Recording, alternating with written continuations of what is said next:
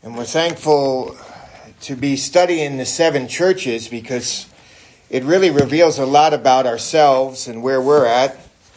Some encouraging things. Sometimes we have to look in the mirror and change some things, and and uh, God knows what we need to change. And we look at this, but before I even get into the passage, I want to ask you a question. What, which gospel do you believe in? I'm going to present two of them to you. Let's see which one you believe in.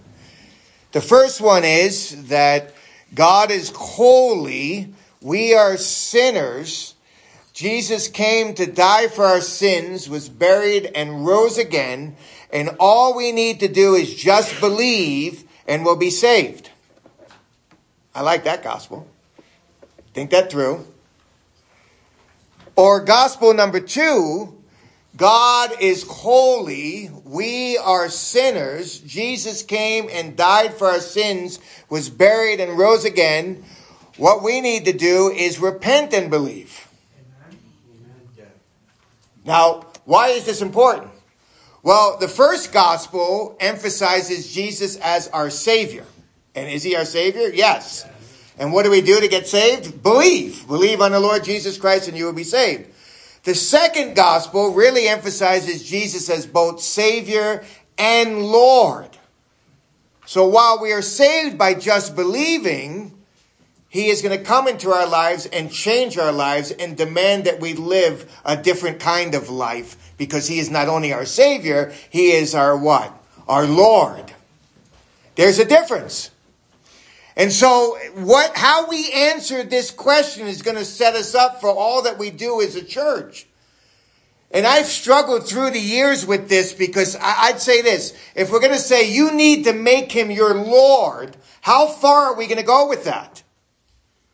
Because some people say, all right, you need to make him Lord. So how far are you going to go with that? How, how, how, how far? I mean, Lord of everything? Is he ever Lord of everything in our lives? Or do we sin after we're saved? You better believe it. And so I want to be careful because if we emphasize that, then it becomes about works and not about grace and faith alone in Christ. But if we just say, come as you are, don't worry, just keep living in your sin, God doesn't care, you're just, you're saved and keep living your life, something else is wrong. We're cheapening the gospel. So which gospel do we believe in? And let me, let me just say this. It's important because it's going to dictate what we're going to do as a church. And there's a lot of misconceptions when it comes to church discipline. You know, you've, you've heard this before and some of you have, have seen, seen business meetings where, where church discipline has happened. I, I hear things like this is not loving. You don't love the people. It never works. Why should we do it? You're going to lose people. And, and let me just tell you, there, there's some truth to you're going to lose people because every time church discipline happens, people leave. Uh, people leave. People get upset. Or people say it's unloving. You don't love. Well, if you look at the Bible, the most loving thing we can do is discipline. And so we think about these things and we go through it. I want to, I want to just give you a few purposes. My good friend Leeman, I've never met him before. He, he, he talks about discipline. He wrote a book called Church Discipline. He says this is it. Church discipline aims to expose I mean, sin's like a cancer. It wants to hide, but, but, but church discipline exposes the sin. It also warns people not to continue in that path of sin. It saves people from a path of sin. We want them to come back to Jesus and be restored. And it protects the very church and the gospel and, and the reputation of Jesus Christ. And it presents a good witness for Christ. But let me tell you something. I don't like being a part of this. And if you know a pastor that does, let me know. And when we go through it, we'll call him to do it, and I'll go on vacation for two weeks, and then I'll come back. All right? I don't like this. This is not fun stuff. This is, this is the stuff that causes pastors to leave churches. This is the stuff where you say, you come to this, I'm done, I don't want anything to do with this anymore. But it's necessary. And we're going to look at this church. I love this church, this church in Thyatira. You know why? Because if you think of the city, it's like us going from talking about the church in Denver to the church in Colorado Springs to the church in Pueblo, and now we're in Rocky Ford. Anybody ever been to Rocky Ford? Anything going on in Rocky Ford? Don't blink. You're driving through Rocky Ford, you blink, you're going to miss it. I mean, there ain't much there. Uh, let me just tell you something. Thyatira is the least known, least important, least remarkable of the seven cities. In fact, Thyatira was a very small town with big problems. Now, I lived in Livingston, Alabama. Anybody ever been there? Highway 20. You just get on Highway 20 and you drive, and if you hit Mississippi, you missed it. But you're just right there. And I'll never forget the first words I heard in Alabama when we went to go visit. We were at the, school orientation just before uh, uh, the college started, and this girl comes up to me and she said those words, How old are you? I'm like, What? How old are you? You look so young. And I did at that time, you know, I was in incredible shit, not one amen, but yeah, yeah different, different stage of my life at that time. I looked like I was in fourth grade or something. How old are you? And so we asked, so what do you guys do for fun here in Livingston, Alabama? Are you ready for this? They hang on train tracks and let the train go over next to them while they're hanging on a train track. So here's a New York City boy that goes to these train tracks Here's coyotes as we're walking in the. I go, are those coyotes? Yeah, they're coyotes. Don't worry, they won't come. Don't worry. I'm like, I'm ready for them. They're gonna rip us apart here. We get to the train tracks. I said, now what do we do? Well, we wait for the train to come and we have some fun. So here I am sitting on the side of a train track over a bridge, and the train comes by and just blows by it. Woof! I go, you call this fun? This is crazy. This is terrible here. You know, you want fun. Go to New York and walk in the Bronx and see if you make it. That's fun. You know I mean? This ain't fun. You know I mean? But the things that they would do, we got on inner tubes and went down lakes with snakes in them. These rivers with snakes in them. Why? That's fun. We would go and hang out with cows and but that's not fun. This is not fun. But that was fun to them. I'm telling and a lot of things happened in Livingston, Alabama that you would not believe.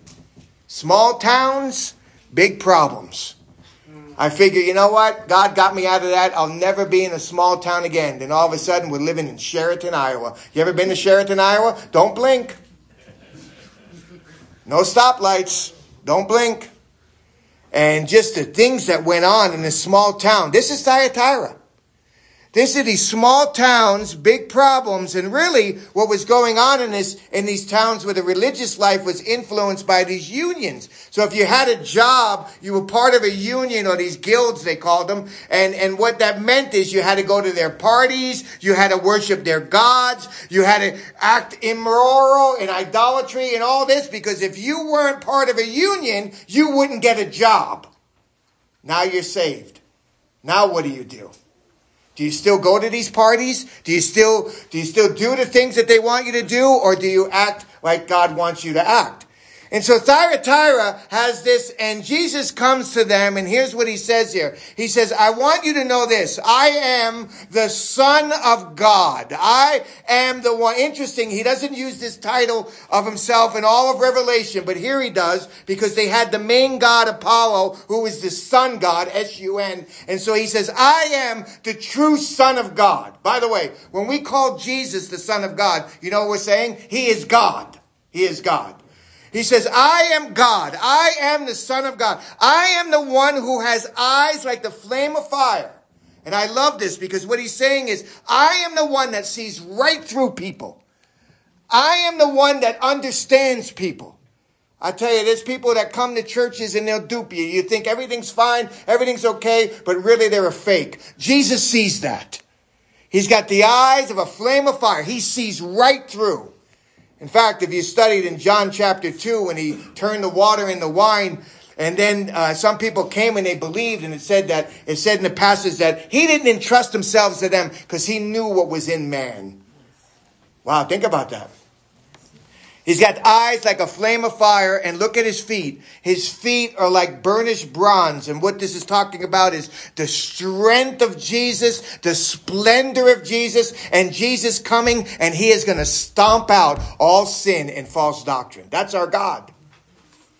So he's the Son of God. He's the one that sees right through the fakes. He's the one that one day will come and stomp out all the sin and false doctrine in churches. What does he say about this church? Well, I love this church. Look, look at what he says about this church. He goes, I know your deeds. Now watch this. I know your deeds. And look what kind of church it was. I know your love. Now, now don't miss this because the church at Ephesus left their first what? But not this church.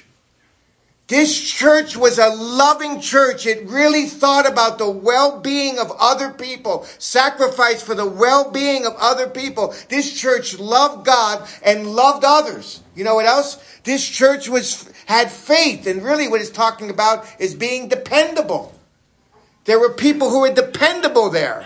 What I, what I love about Whitefield is there's people that you can just depend on. You know it's going to happen. You know things are going to happen and you praise God. I could depend on Rick. We know the finances are going to be taken care of. The music, Brian, you just go down the list. Erletha, you know, even COVID couldn't stop her. She's back and playing around. I just, I, I, I praise the Lord. They're dependable people that you can depend on. Service.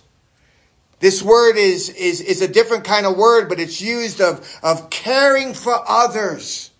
This was a church that would serve others and volunteer, serve sacrificially, joyfully serve others. And they're a church that would not give up a perseverance. They would continue to stay and still do it. What a church. But here's what gets me about this church. They loved. They were dependable. They were serving these acts of kindness. They were persevering. But look at this next line. And your deeds of late are greater than at what? So this church was not only loving, they were growing in their love. This church was not only dependable, they were growing in their faith. This church was not only serving, they were growing in their service. This church was not only persevering, this church was growing in their perseverance. This caused me to pause and to say, Lord, am I loving you more now? And loving others more now? Am I more dependable now? Am I serving more now? Am I persevering more now than ever before? That was this church. I think about Whitefield and I, I, praise the Lord. I look at the different things that we have been able to do with Thanksgiving baskets and every, and every year it just gets sweeter and sweeter. It's growing and growing and God wants us to continue to grow. We shouldn't be going back. People talk about the past. Well, I used to serve God this way and when I was when 25, I used to serve here and when I was 30, I served over here. And when I was 40, I served over here. That's not the things we should be talking about. Here's the question. Are you serving Him now more than ever before? Are you loving others now more than ever before? Are you persevering now more than ever before? Their later deeds are greater than their first. They are growing in the church and they're growing in their love, faith, service, and perseverance. That's a church. And I thank God for that. That's what we want. That's what we are doing by God's grace, and that's what God would want. Who wouldn't want to be a part of a church like that? But here's the danger. We get so excited about growing in our love, growing in our faith, growing in our service, growing in our perseverance, that we don't want to deal with sin. That we don't want to deal with the hard part that we just say, ah, so what? So and so struggling. Let's just let them struggle. Don't worry about them. They'll get their act together. Or, oh, we want to reach you so much that we can care less. We just want you to stay the same. Just stay the same when you come. No, that's the danger. Here's the danger. Look at this in verse 20. This is incredible. But I have this against you that you, and look at that word. Say it. Now, I actually like that word.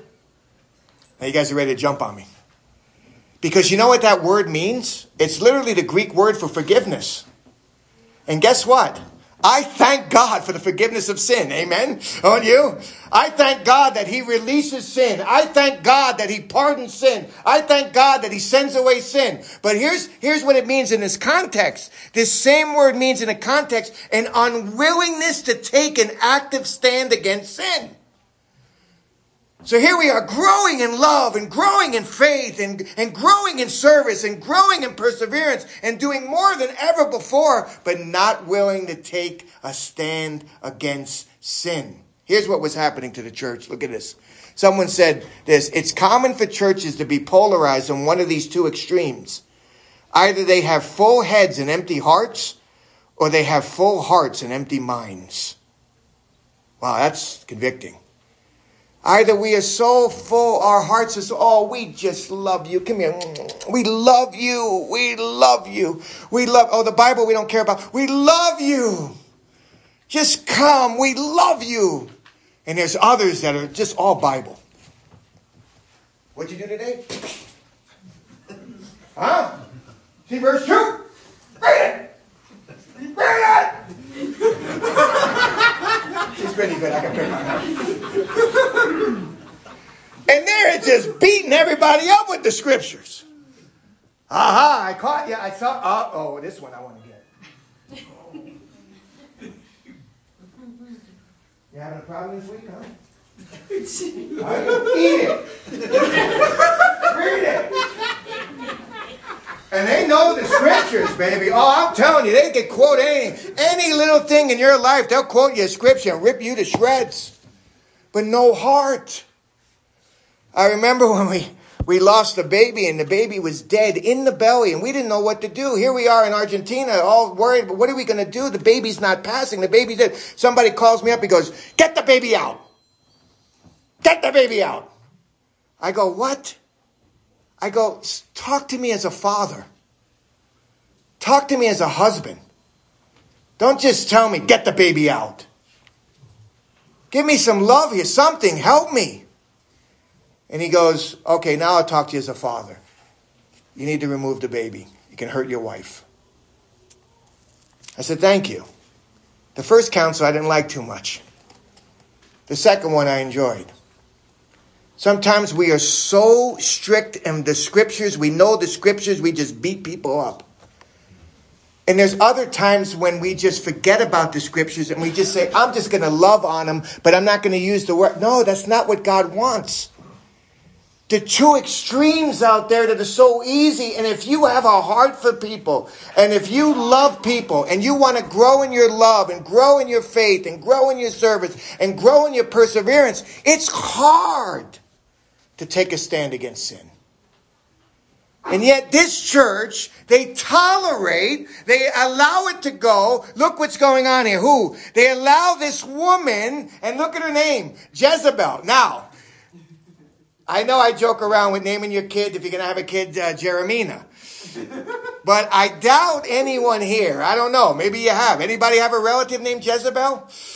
Well, you do? Wow. Jessica's a relative named Jessica. I can't believe it. And, uh, well, let's go on to the next passage here.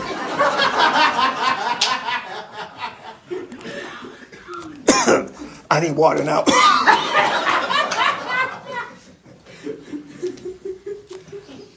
Cousin, aunt, what is she? Cousin? I explain some things. All right, let's go on here. I'm kidding around. Jezebel. What do we know about Jezebel in the Bible? I'll tell you something. It's funny because I remember one time Katie and I were in this uh, um, this this little doctor's office with our kids, and we said all our kids have biblical names, and they go, "Yeah, our kids do," and they named the two names. And the two of the names of their kids were the ten evil spies. And uh, you probably don't want to name your kids that, but anyway, I Jezebel. What do we know about Jezebel? We know that she was a wicked, domineering, deceived person that loved to deceive others. And she's known for two things. Are you ready for this? Her harlotries, or her going around and doing things that she ought not, and her witchcraft. And she led Israel into idolatry. And she killed prophets. And she messed with different Elijah. Remember him? Here's Elijah calling down fire from heaven, and Jezebel's after him, and he's scared to death. Oh, you don't mess with Jezebel. And, and this woman, Jezebel, we know here in this text, that's probably not her name, but it represents who she is. And look, and look at what, look, at what she is. She calls herself a prophetess, so she's saying that she gets her message from God. she teaches and leads bondservants, which is a violation of 1 Timothy chapter 2, which says that, uh, that women should not be teaching or have authority over men. They can do a thousand things in a church, but that's one that they shouldn't be. Pastors or leading men, and she's doing it. And she's doing it, look at this. She's leading what? Astray. That is an interesting word. That word is the word for planets where back then they would see the different stars, the moons, the planets, and all that, and it would be like a deception. They would come and they wouldn't be there to be a half moon, a full moon, and this and that. And they would say, wow, what's going on with all this? It would deceive them. And what she is doing is deceiving them. She is, she is teaching something, promising freedom. She's promising all kinds of things. She's promising this using the name Jesus, promising all these things, and people are buying it hook, line, and sinker. I was uh, thinking about that, and I, I, couldn't. I don't want to pick too much on different people out there that, that do this, but there. I mean, I, I look at Joyce Meyer. Now, one amen. amen. And a lot of good stuff. But did you know she believes that Jesus stopped being the Son of God? Did you know that she believes that Jesus needed to be born again? Do you know that she believes that she gets a direct message from God? Uh, we could put Jezebel in the same category. She's promising all kinds of freedom and everything, telling the people to do what they want, and the church is just tolerating. It's not doing anything about it. What do you do when something like this goes on? Well, look what the text says. How should we respond to those who are spreading heresy? How should we respond to those who are living in blatant sin? How do we respond as a church to that? Here's what we do. We just love them and hug them. Is that what God wants? Or we just turn a blind eye and don't say anything. We don't want to hurt anybody. Here's what we do. Are you ready for this? Church discipline. Wait a minute. You say, what does that mean? Well, look at the text. This is beautiful. Church discipline ought to be fair. I gave her, don't miss this, I gave her what? Time to repent. I, I wish that God would put a time in there. I wish He would say, I gave her a month to repent. Then it would make it easy. All right, talk to somebody about the sin. You got a month. We'll be back, and that's it. But we don't have, we don't know the time. We don't know if we need to go uh, right away or we don't know. We need to wait. Uh, I'll tell you this, we shouldn't go too fast. I'll tell you this, we shouldn't go too slow. Whatever that means.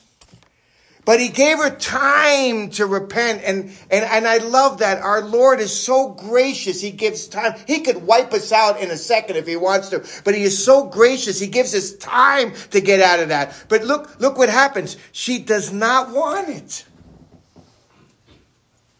She doesn't want it. She doesn't want to repent. And that's sad. He gives time. It ought to be fair, but but it comes to a point where they say, you know what? I'm not gonna change. Nothing you say will change. Nothing you do will change. Well, now we have to take it to the next step. He gave her time to repent. She doesn't want to repent. Let me just tell you this. Formal church discipline should occur when sins are three things. They're outward. I mean, this is known. People know that. It's serious. We're not going to discipline somebody for being a Raider fan. Amen. All to me, that's an offense. That's a big offense. Or New York. Or New York. Amen. I actually rooted for the Raiders like never before this week. I am so happy. Amen. But these are serious sins. These aren't little, oh, okay, I just, oh, I think maybe you're greedy here. We're going to bring you before the church and all that. These are serious, these are things that will hurt your testimony, hurt yourself, or hurt others. So we got to deal with it. And then the only reason we would ever come to church discipline is an unrepentant heart.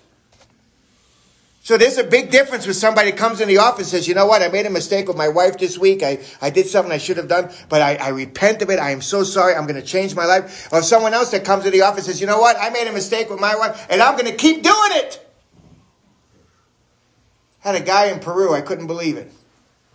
He's sitting next to his pregnant wife and he looks at me and whispers in my ear and he says, You know what? I'd change if I didn't have six other women in my life.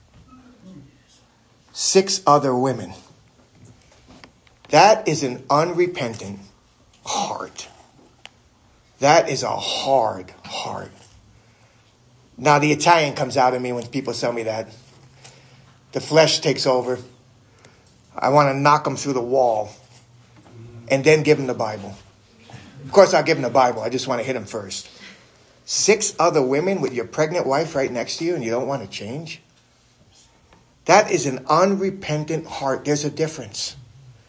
There are people who have a remorseful heart. They're remorse. Oh, I can't believe I did that. Oh, and they're crying and crying and crying. All right, what changes are you going to make? Nothing. No, that's not a repentant heart. Somebody who comes in with tears is, is willing to change their life, whatever it takes, so they wouldn't repeat that sin again. It is outward, serious, and unrepentant. And she did not want to repent. Don't miss that. He gave her time, but she didn't want to repent. So now the tough stuff comes, and this is really hard. Church discipline ought to be fearful. Behold, I throw her on a bed of sickness. Now, the Greek word sickness is not in there. It's really, it's a bed. It could talk about death here. And then he mentions those who commit adultery with her into great tribulation. There's going to be great trials coming into their lives unless they repent. Look at verse 23. I will kill her children. This refers to those who buy her doctrine hook, line, and sinker with pestilence. This is some serious stuff. You study Corinthians, and Paul goes like this. He says, That's why some of you sleep. And he's not saying sleep in the service because that happens every Sunday, amen. But he says, some, this is why some of you sleep. What he says, this is why some of you are dead because you're not listening to the Lord. And here's what he says, and I love this. He goes, this is some of you are asleep and some of you have died. Why? Because you will not be condemned with the world. In other words, they're not going to lose their salvation, but they are going to lose their lives. This is fearful stuff. This is scary stuff. This is, I remember one guy telling me they had a church business meeting and people got up and started throwing things and accusing one another and all that. He said after that meeting, some of them died. Some of them got really sick. Some of them were messing with the Lord. This is something that we see and we say, you know what, Lord, help us. We don't want to go down this path. We want the best. We want to help that person not go down that path. You know why? Because he's the one who searches the minds and hearts and he'll give to each one according to your deeds. Remember, he has the flame, the eyes of a flame of fire. He sees right through it. And he says, if you want to continue on that unrepentant heart, there will be consequences to that. What they are, only God knows. And we need to be careful of saying that's a consequence because you're not living. We don't know if God ever gave us what we deserve. We all be dead walking out of this parking lot. But there are consequences. So what does he say to the church? Here's what they ought to do. Here's the command. He says to you, to the rest, he says to Thyatira, he says, who do not hold this teaching, who have not known, look at this, the deep things of Satan, because that's what she was teaching. The other one was the, the synagogue of Satan. The other church had, they were at the very throne of Satan. You know, they had Satan's city. This one is going into the deep things of Satan and the, the deep doctrines of Satan, the deepest things of Satan. He says, this is what I'm going to place a burden upon you. Here's, here's what, no other burden but this, verse 25. 5. Nevertheless, what you have, hold fast until I come. Here's what he says. What I want you to do, hold fast to that loving heart. Hold fast to that servant's heart and keep doing the things that you are doing until when? Until I come. Wow. You say, what does the Lord want us to do with all these variants coming out and all these shutdowns that may come back out and all these things that may happen, you know what the Lord wants us to do? Hold on, hold fast to Christ, hold fast to His Word, and keep serving Him. Hold fast. Cling to Christ. Cling all the more to Christ. I look at all the fear in the world. Look at the stock market. Look at the things that are happening. People are losing their trust in everything. You know what? We have trust in Christ. He never changes. Hold fast until I come. The exciting news is he's coming. When we don't know. But hold fast to him. Cling to Christ. Do the things that he wants. Have that full heart and full mind. Christ is coming. And look what he promises this church. I love it. He, he who overcomes and keeps my deeds until the end, to him I will give authority over the nations, and he shall rule them with a rod of iron, as the vessels of the potter are broken into pieces. Also, if I receive the authority from my Father. Here's what he's saying. When the millennial kingdom comes, when Christ comes and sets up his millennial kingdom, we will reign with Christ. And here's another thing. This doesn't get any better. And I will give him the what? You know who the morning star is? Jesus himself. He's saying, I will give him the only thing that will ever satisfy in this world, and that's Christ. What more could we ever dream of when we're in his presence but to have him? Isn't that great? He says, I'll give him the morning star. He says, do what I've called you to do. Don't just sit there and tolerate. Take a stand because one day you will reign with Christ and you will have to take a stand in the millennial kingdom. You will reign with Christ and I will give him the morning star. You will have Jesus Christ himself. What more could you ever dream of? He who has an ear, let him hear. We were in Argentina and we had three Bible studies going in people's homes. And it was amazing. We're just about to go into our new building in six months. We're building a new building. We got these three Bible studies going on. This is amazing stuff is going on. And we walk into one of the, the houses. Lady had AIDS. Her, her husband at the time, he, he had AIDS. He didn't tell her. He, he gave her AIDS and then he died and we're having Bible studies with them, and we're we're, we're having a, a, great time sharing the gospel. And I mean, God is blessing in a way I couldn't be more excited. We're going into the new building. We got these these three Bible studies going on in different people's homes. I mean, it is amazing what's going on. We walk into a home, and one of the deacons at the time in the church says, "Jeremy, I got a problem." I said, "I don't know what's going on." He goes, uh, "I got a letter from the government." saying we need to leave our house. I said, Why do you have to leave your house? He goes, Because this is not our house. We've been living here for 14 years. We just took over this house. We've never been paying taxes. And finally, the owner, after 14 years, has been able to evict us and they're trying to evict us. What do I do? What do you do? You leave. You give the person back their house. Oh no, he didn't do that. He wrote, a, he got a lawsuit against the owner for surprising him and causing him to leave the house. This is Argentina. So I said, you know what? You know what we need to do? You're a deacon now, and, and, and part of the Bible says that it says a deacon should not be in dishonest gain. And so you're in dishonest gain right now. Why don't you just step down from being a deacon and we'll work on this? So he gets before the church. He says this. He goes, you know what? I got a problem I got a problem. I'll solve it in a week or two, but I got a problem. Church is like, what in the world's the problem? And in, in God's sovereignty and, and, and grace, somebody asks, Are you still going to have the Bible study in your home?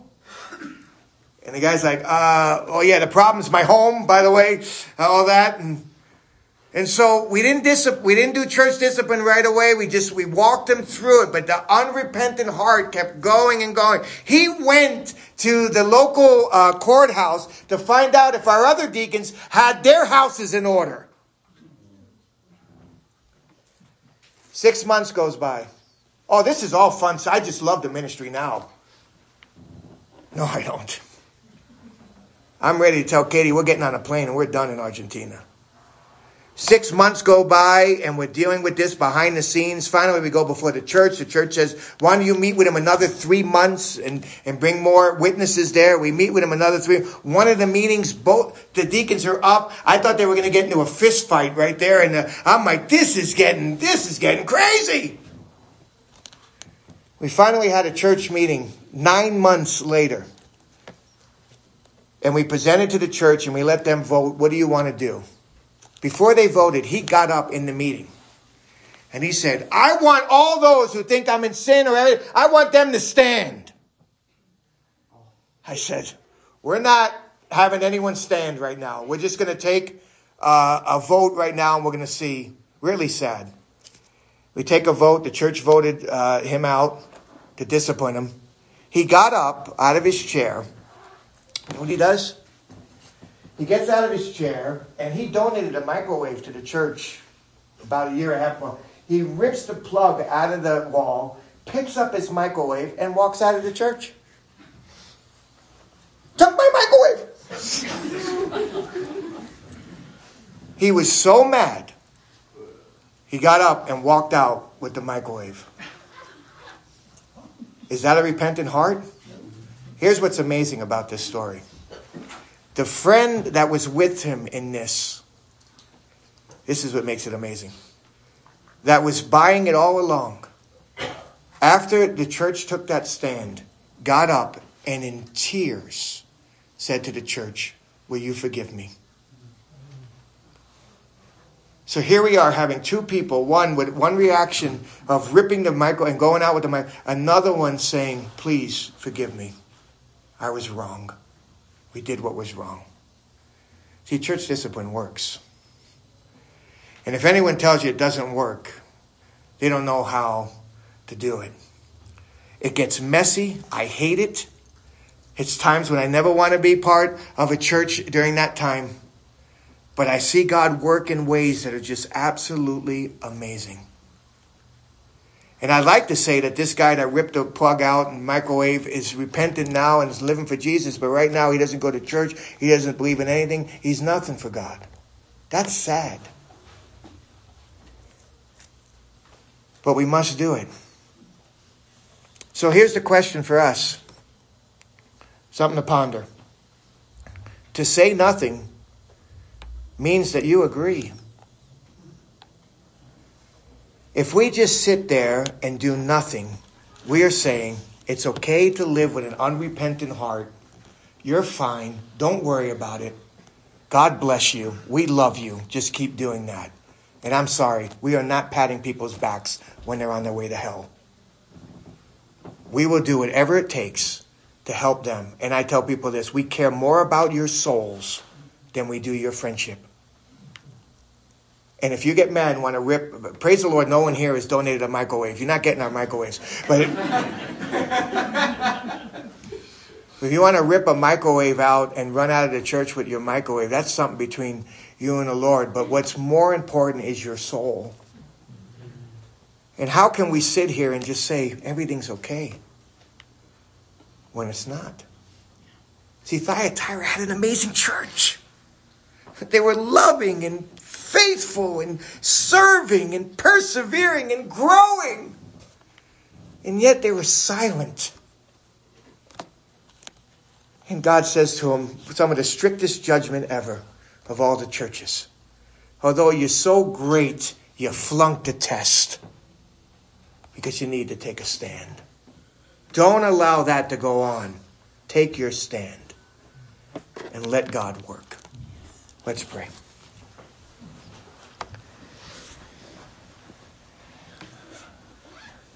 Our Father, we, we, we thank you so much, Lord. What a passage of Scripture, a hard passage. And so many misconceptions out there of what church discipline really means. And Lord, it's not unloving because you discipline us and you love us. It is fair and it is fearful. And Lord, I pray, Lord, that you would protect this church from having to go through that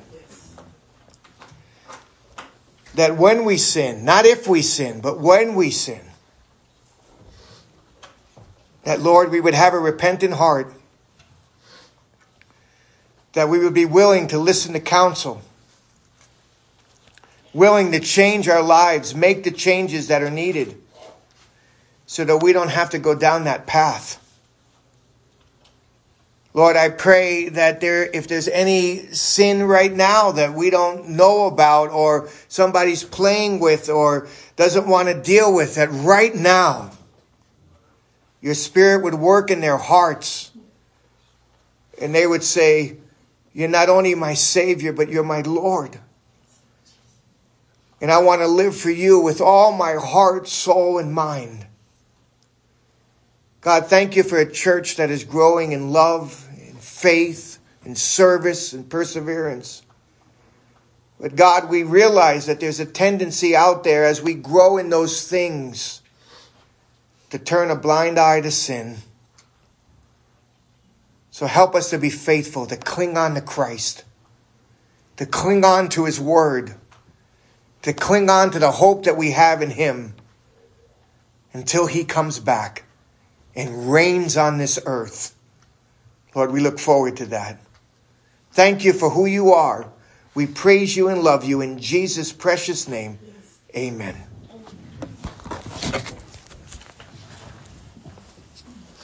Amen.